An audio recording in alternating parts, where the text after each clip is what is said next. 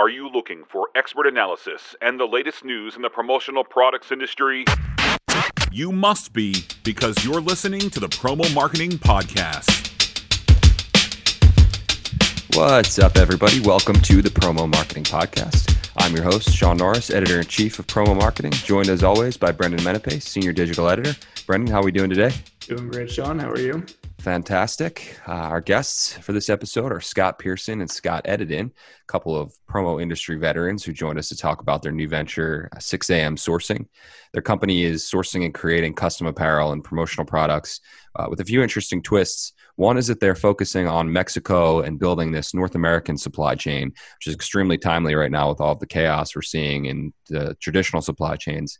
Uh, but two is how they're also focusing on compliance and social responsibility so they told us all about that, as well as some of the custom programs they've worked on so far, uh, the behind the scenes of what they're seeing from Mexico as a sourcing and manufacturing destination for promo.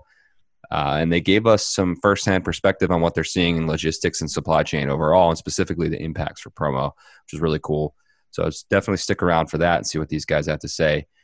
But uh, before we get there, I, I did want to talk about the big news from yesterday, which is, of course, I took the day off Hmm. and I, I came back and checked email later in the evening, and the, the, the promo internet was was had blown up with the the news about Paul Bellantone joining Halo as senior VP of sales for the Western U.S. I kind of just assumed when we found out that he was leaving PPAI that he was going to ride off into the sunset and and just he was done in promo. Uh, so I never really thought about the possibility of him still being around in any other role. I, I don't know why I assumed that, but regardless, that was a, a pretty big surprise for me. Um, Paul has done so much for promo and been such a tremendous advocate for the industry. So it's great that he'll be involved in some capacity still. Uh, and this is a huge get for Halo too, because according to their press release, he'll be uh, responsible for what it say developing relationships with industry distributors and sales professionals, which I'm assuming means he's going to be helping expand their affiliate network in some capacity, or at least working with some of their uh, affiliates. Um, so if you want to talk about relationships, I don't know if anyone is better connected in the industry than Paul is, or just generally well respected and liked. Yeah, that's really what I was gonna say. You know, you can't. There are few people that you can think of who is like being the head of PPAI. Everyone knows who he is already, and he's already been, you know, so committed to the promo industry as it is. So him, this role is really well suited for him, I think. Yeah, I mean, he's you know he was the face of the promo industry, and and I remember starting up in this industry and covering promo years back. It's been what ten years now. He was one of the first people I talked to just to, to, kind of onboard me into the industry for for a story that I was working on. Uh, he always had great things to say um, for any story. He was he was super helpful.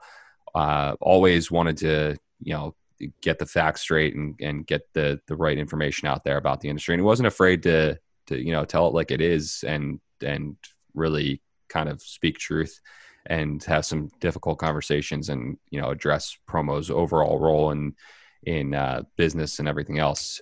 So it was it, you know and it was always really complimentary of promo marketing too. So it was it's nice to see him sticking around. Yeah, for myself personally, you know, uh, when I took this job, I was really thrust into the promo world. You know, you get pushed in the deep end when you get sent to PPAI for the first time. So but, figure you know, it out, kid. Yeah, you, you really learn by doing, but with all the chaos that comes with it and just it's just so go go go. One of the one of the things that I knew would happen every year was that I kind of did a, a sit down talk with Paul, usually in the last day, sometimes while they're disassembling everything. And like you said, he always he never shied away from a difficult question. He would you know he would bring things up that I maybe wasn't even going to ask, but always told it like it is. Always made time for everyone. Again, everyone knew him. He he was all like during these conversations, he frequently had to stop to, you know, say hi to somebody just because people would be cruising by and see him sitting there. So, you know, really good to see him still in the industry and in a, in a role like this. Yeah, I remember you were kind of our our go to when it came to the, the, the show wrap up interviews and talking to him. And I remember one time, yeah, I, I think I was I was walking by and while you were talking to him, and I, I remember everybody who walked by wanted to say hi to him, and he had to kind of stop and keep yeah. Uh, interrupting and he was he was always cool about it and, and friendly but you know it was that was just the kind of person he was yeah. or is i should say still he's still he's still with us he still is the kind of person he was with PPAI, I assume that that will will translate to Halo as well. So yep. all the best to him and uh, and to Halo, and we'll hopefully we'll be able to to talk to him in this new capacity at some point, and we can continue having those conversations that we've had with him in the past. I'm sure we will. Uh, but that was the big news. The other thing I wanted to talk about was that uh, Department of Health and Human Services Mask Innovation Challenge that you wrote up the other day. Uh, th- that was your story. You want to give a quick rundown for anybody who missed it before we kind of talk about some of the key points? Yeah, you know, um, like you said, the Department of Health and Human Services launched. It's called the Mask Innovation Challenge, and basically they're asking people to submit designs for a face mask. You know, people like over the last year, there's been a lot of trial and error when it comes to face mask construction. Some have been very effective in like filtering out particles, but they might not be as comfortable or breathable as others. Others, you know, are very comfortable, but are the opposite. They don't do what they're intended to do.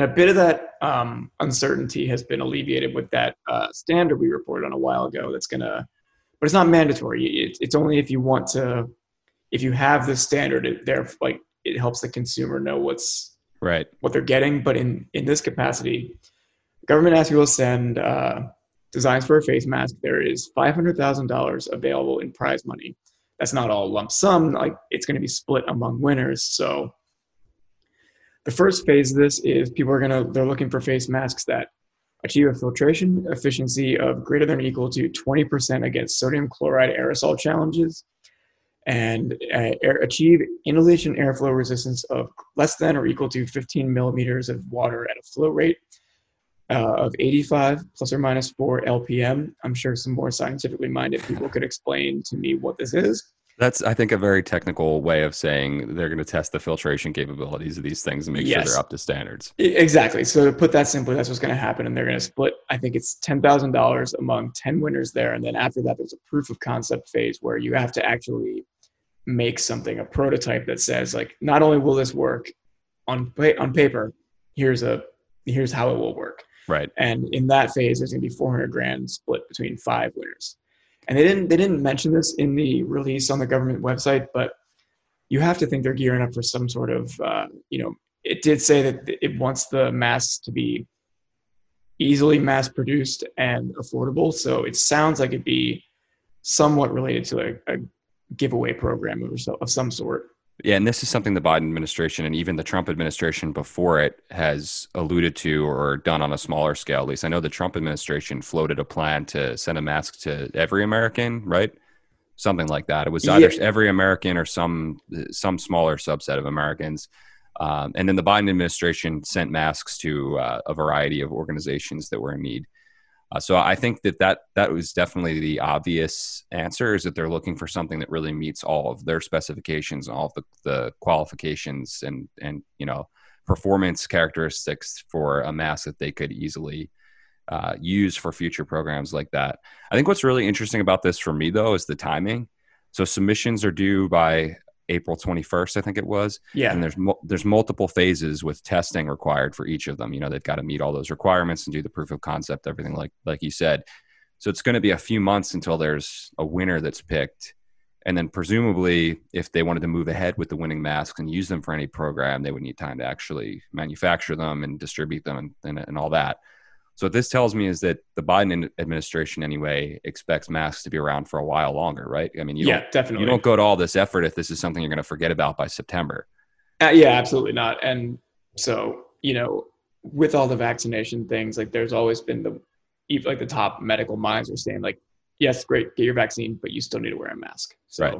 Because yeah, yeah that's that's nothing that we've we've heard this from from uh, health experts and and even people in the industry for a while now is that yeah this is nothing new. that masks aren't going anywhere. This is a, even on the promo side it's a category that you know it's not going to see the same sales that it did in 2020 but i i've talked to tons of people who have said yeah these this category is going to be here into 2021 if not further.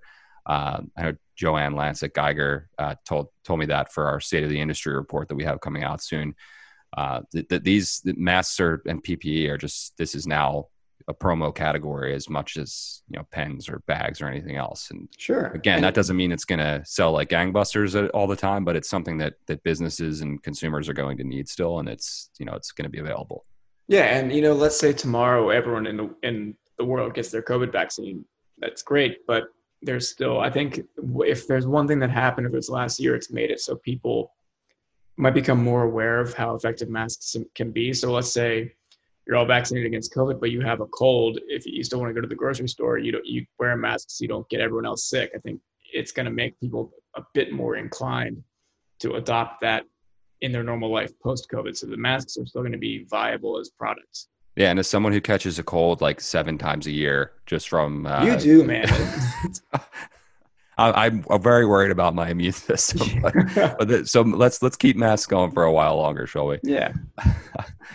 um, but yeah, those were the two big ones. I'm sure there's uh, there's going to be a lot more that comes out in the meantime on, between when we record this and when everybody is able to listen to it. But uh, those are the two I wanted to hit.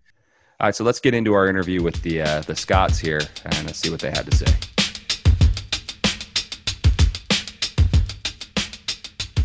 Scott, Scott, thanks for being here with us today. I really appreciate you dropping by the uh, virtual program.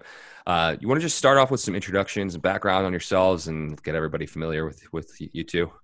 Sure, sure. I'm Scott Pearson. Uh, been in the promo industry for almost 20 plus years, and we've now ventured out on our own, uh, living in California, and that's that's where I'm at.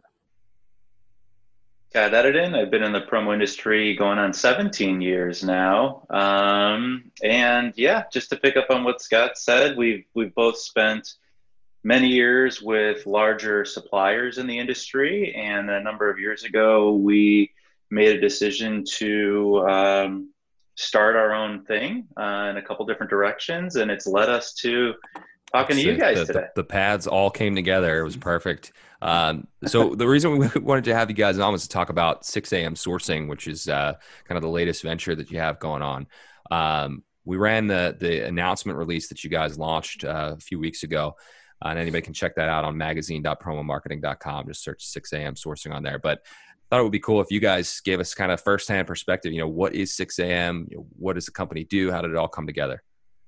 Yeah, we, um, you know, we like Scott had said, we we stepped away from some of the larger suppliers that we'd worked at prior uh, to launch something that we really had a we were passionate about, had a vision for, and we launched a consumer brand of travel goods. And in in doing so, uh, we were moving pretty quick, and good things were happening. And then, like many people, COVID came and smacked us across the face, and things changed pretty quickly for us. Uh, we pivoted and we were starting to get calls from just simply good people that we have relationships with the industry that had needs through supply chains for PPE. And we responded. And so we were introduced to some really good people who now are partners with us down in Mexico City.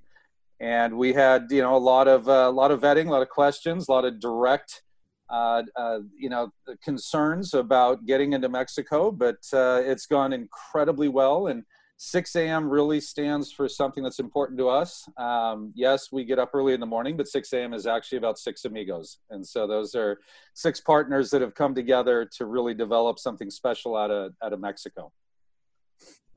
So you told us a bit off the air uh, about this when you first started putting together this uh, project and visiting these factories in Mexico. You weren't really sure what to expect as far as manufacturing capabilities there we realized pretty quickly there was some pretty major untapped potential. Can you tell us a little bit more about that?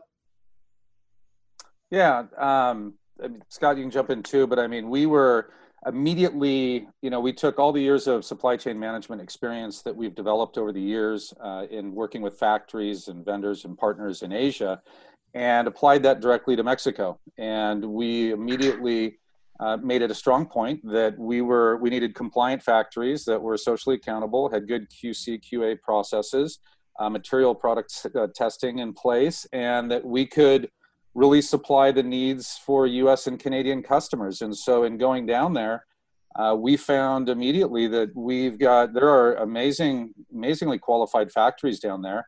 Um, there are certainly some processes and some things that need to be improved to support export into the U.S.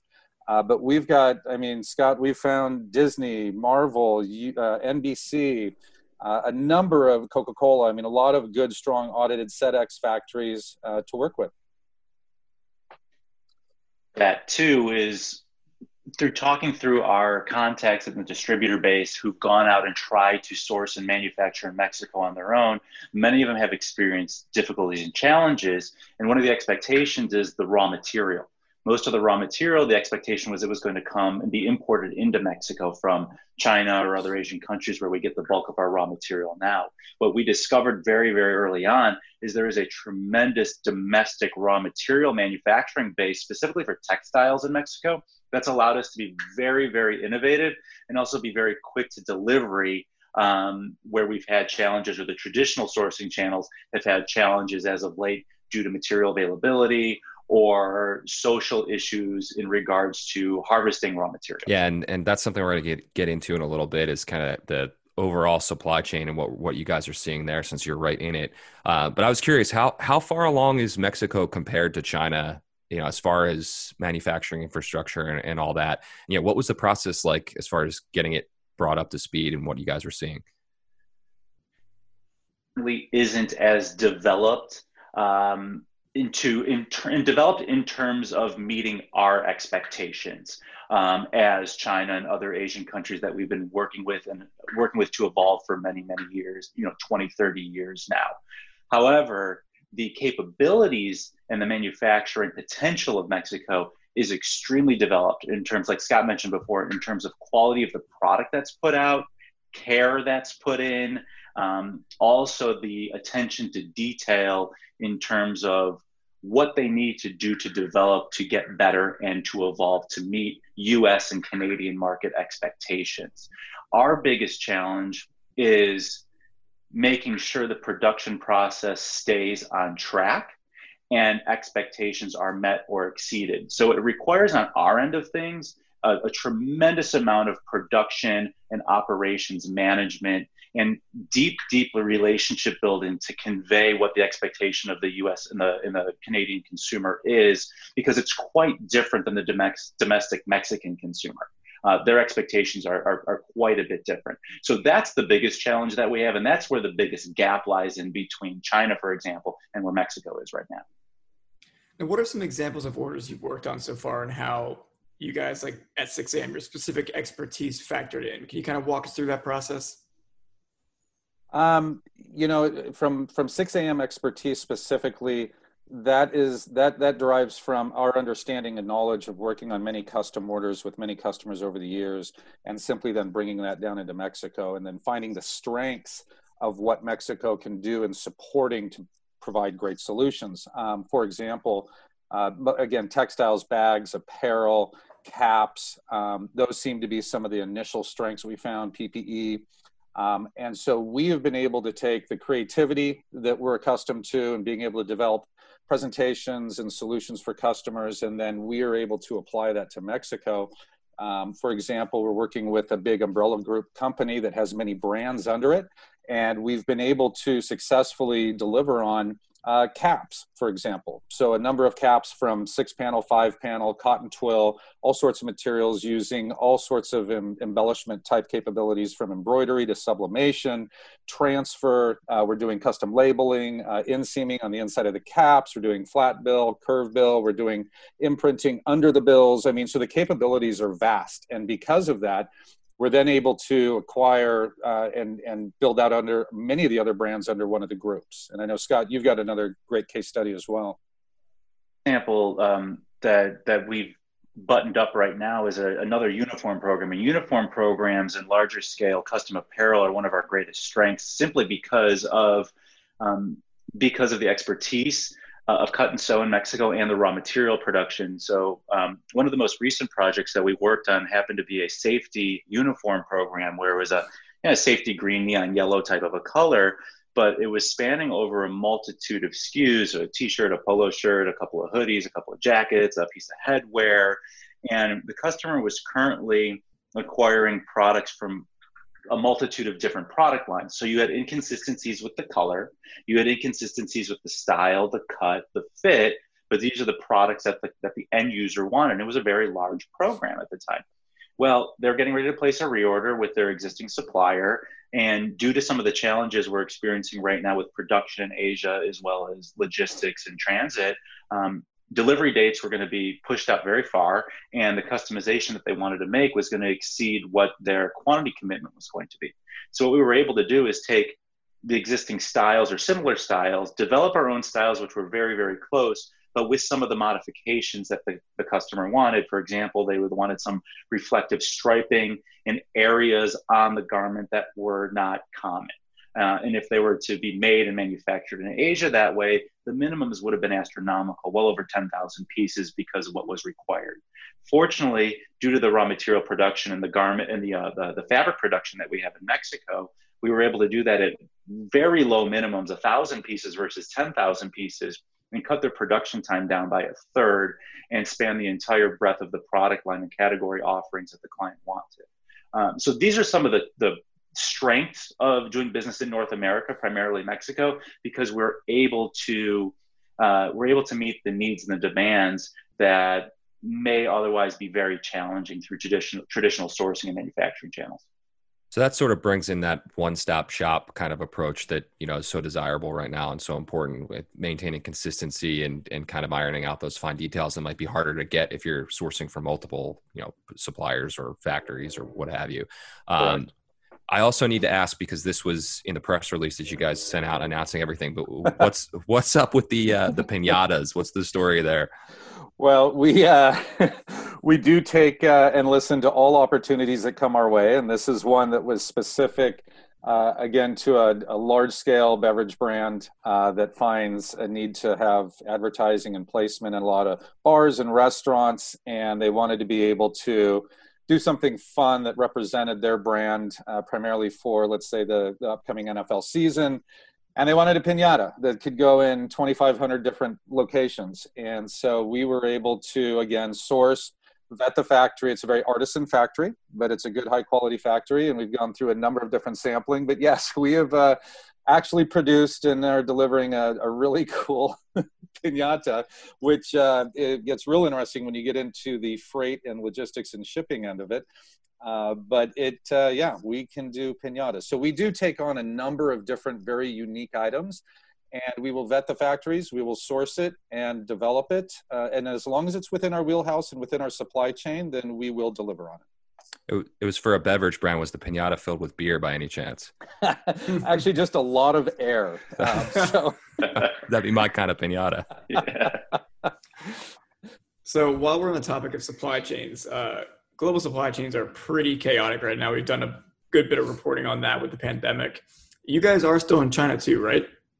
Correct. We are. And we're we're doing about 25% of our business still in China, with the bulk of it focusing on Mexico. There are just some categories that uh, that are not available uh, outside of, of China and Southeast Asia right now. Yeah, so there's things that we. Sorry, real quick, Brandon. We, no, there's things. There's things that we are asked to source that we know we can find globally or in Asia, or that typically Mexico would be importing directly from Asia themselves, anyways. So it just doesn't make sense. Um, and we just, again, all the years, you know, that we have de- uh, working and developing supply chain throughout Asia, it just makes good sense and we can deliver on it. So what are you guys seeing with that, uh, that kind of traditional promo supply chain logistics wise? Any, any real disruptions or anything like that? Uh, there's been a lot of delays, uh, obviously coming out of you know, with containers and being able to acquire the containers for shipping, and then the containers here outside of the ports of California that are simply delayed coming in. It can be very frustrating. Uh, so when you put when you take Chinese New Year and then some of the delays, obviously the number of calls we've received over the last uh, three, four, five months has definitely increased due to that. But we're also seeing the continued need for delivery dates that allow a customer to have a custom product or a large quantity volume product that out of Asia may take 90 to 120 days, and we're able to deliver on it out of Mexico. If we can do it in Mexico, we can deliver it on it within, say, 30, 45, uh, 60 days at the most. Uh, yeah, I, w- I was going to say you you could had mentioned you know seven to ten day transit times from Mexico, which is that's like a third of ocean freight times right now, right? Correct. So, so how does it? I mean, kind of how does it compare overall with what you guys are seeing from you know that traditional you know, China supply chain and overseas versus what you're seeing on the North America side? see any logistics or freight delays right now on the North American side, and and because we we share a continent, uh, it makes things quite a bit easier and more options for transit and for freight. You know, for example, we've got situations where we can have uh, trucks sent to Laredo to a distribution center in Laredo, Texas, and drop ship out of Laredo, Texas. So, uh, almost as if it's a, a domestic type of a source uh, within the US.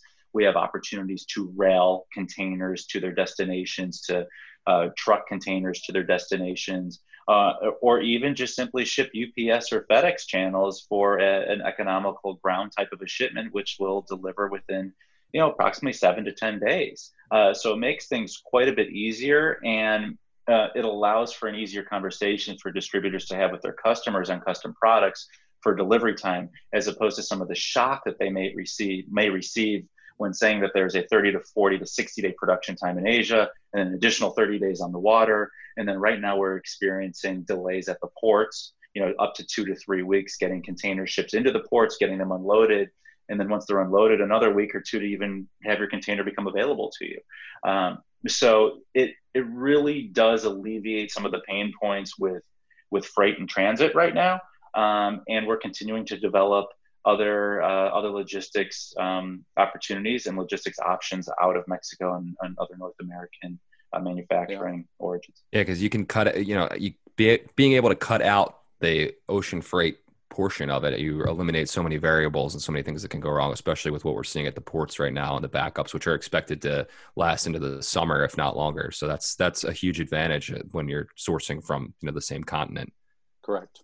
Absolutely, as well as the tariffs. I mean, we haven't really talked too much about that, but that that has definitely been something that's been a uh, you know a, a cost impact, uh, not in a positive way, and we have been able to keep unit pricing out of Mexico competitive, and then you certainly are avoiding uh, a lot of those tariff uh, add-ons as well. You know, speaking of those tariffs, anytime there's been a real supply chain shakeup, we've done countless stories about this. Is it's always you know is this going to be the thing that finally makes the promo industry less reliant on China? Between the pandemic and what you guys are seeing in Mexico, with things being pretty smooth, do you think things will ever really change that much? Um, I think there's always going to be progression no matter what. I think the need to have, you know, not to be so reliant upon one specific country or area or region for for whatever products you're you're needing to import um, is is going to increase. I think that certainly the tariffs, uh, the sentiment towards China certainly changed. The the you know the impact of the last administration certainly had an impact. However, um, China's still incredibly strong, and they're still going to continue to get stronger. China's not going to go away as far as an option for uh, quality products and the things that we might need. However, uh, if we can get them closer to home and get them here cost competitively and, and still spend a little bit less and have less of a, uh, let's just say, a, a, carbon impact on the environment or the world because of freight and everything else, why wouldn't we start to choose and look at uh, either in country or close within our continent of North America? I mean, it just seems to make good sense. But no, Ch- China is going to continue to be strong and, and a good viable option. And that's the sense that I'm getting from a lot of the folks I've talked to as well is that you know, China is going to be able to do things still that other manufacturing bases can't do just because of how mature the supply chain is over there and how long you know, this is we've been doing it that way.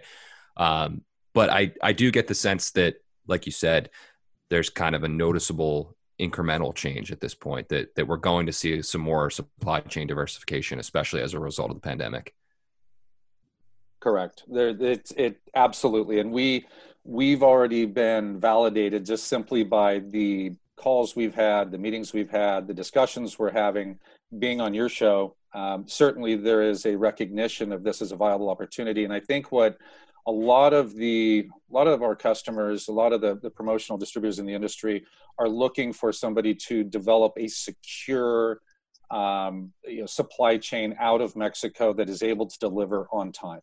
You know, like Scott had said much earlier, you know, the, the values in Mexico domestically are just simply a little different. You know, where in Mexico, the first priority is typically going to be price, then quality, and then thirdly will be delivery. Where here in the US, we really hold an equal bar for all three of those. And so we've got a we're developing the the operational supply part of it and the, the, the processes and the procedures and we are not going to stop uh, developing them right now is simply to just deal with any challenges that that come our way to ensure that they don't impact the product or the delivery schedule.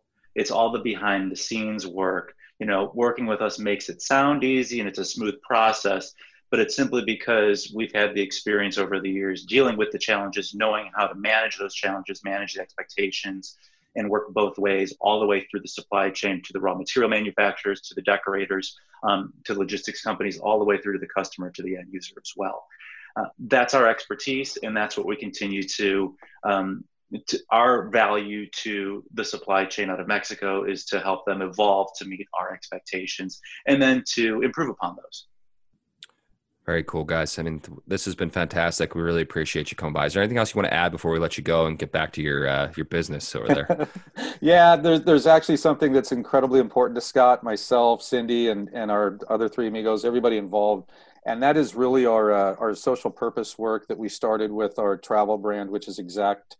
Um, and we're carrying that right through into our 6 a.m. business, which is growing so quickly and that is that um, we're applying right now for our pending B Corp certification, which we acquired our full certification with our exact business. And we're going to continue our social purpose work with planetwater.org.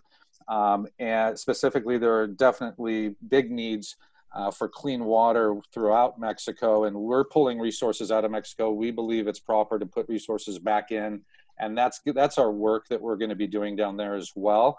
Um, and including in that, we're also trying to work with as many sustainable recycled materials as possible when it when it is possible.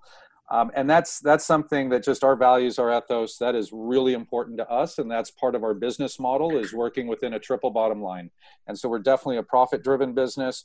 We're focusing us also on social purpose work and then environmental stewardship as well. So that's that's really important to us. So I appreciate you giving us the opportunity to mention that. Yeah, absolutely. That's tremendous. And in addition to just you know the the natural good of being able to give back like that. I mean, that's something that consumers and buyers are looking for these days too, is companies that that do that kind of thing and that do give back. So that's that's a huge edge in in you know for distributors looking to source.